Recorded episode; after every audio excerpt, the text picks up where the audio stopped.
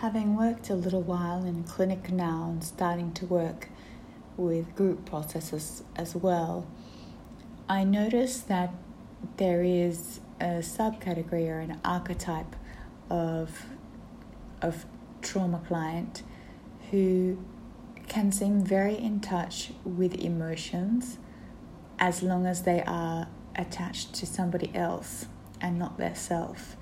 So, for example, there might be a connection to feeling deep sadness that is somebody else's, or feeling anger on behalf of somebody else that is being wronged.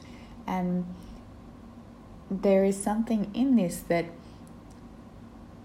it can feel a lot safer to disidentify from the emotion. It's not mine, it's theirs, and therefore that makes it safer for me to connect to, but it also doesn't allow me the space to truly process my experience of sadness or anger or whatever it may be.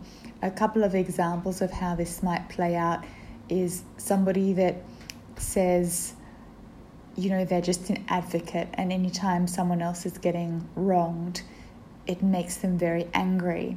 And I guess my challenge or the self inquiry I would invite would be well, what about you? Has that ever happened to you? And if, and if you look at your own experience of anger, you know, what is that for you?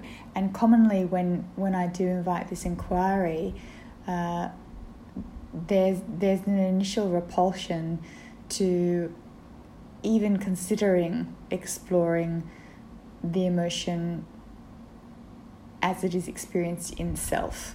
Um, because it's almost like those emotions have never been allowed. Either they're not safe to feel in the present and in the body or they may have been an experience earlier in life in, a relational dynamic usually traumatic in nature, where it just really was not permitted or not at all safe to have and feel and express one's own emotions. Another example of how this can play out um, is someone who's just sort of saying, Oh, I'm so sad for you, I'm so sorry for you, that's terrible, I feel sad or I feel grief on your behalf. And interestingly, my mother is like this. Uh, so, taking it to a little bit of a personal place now, whenever you express something to her that is anything less than ideal, she expresses her sadness for you. Um, and if I bring that experience of her in, into this subject, you know, it's very easy to feel sad for someone else, but perhaps it's not so safe to delve into one's own experience of sadness. And I can imagine uh, for somebody that's been holding it in for, you know, 50 or 60 years, it would indeed be very overwhelming.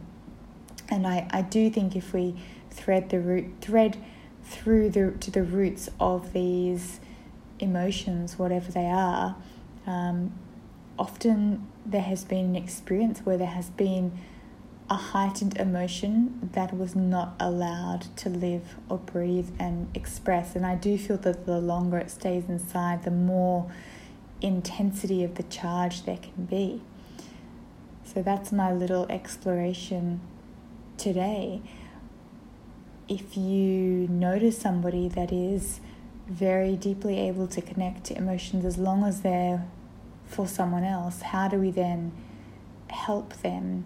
Uh, to own the emotions, what makes it safe for this person, for the trauma client, to say, oh, it's not um, someone else's sadness or anger or, or whatever it is, it's actually mine. How can we support that awareness and that reintegration of the emotion uh, in a gentle way, in a, in a non traumatizing way? And I think there's probably a number of ways to do it.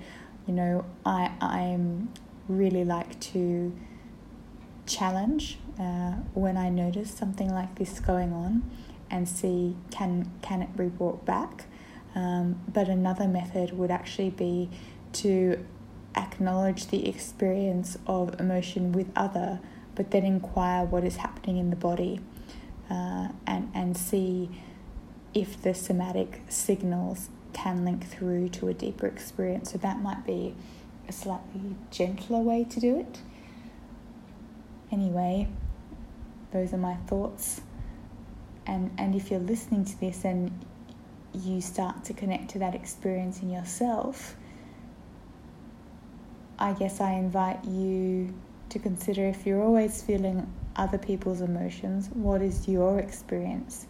Can you separate? Can you really separate, oh, I'm sad for them, or, or are you actually sad in yourself? And is your sadness really anything to do with them?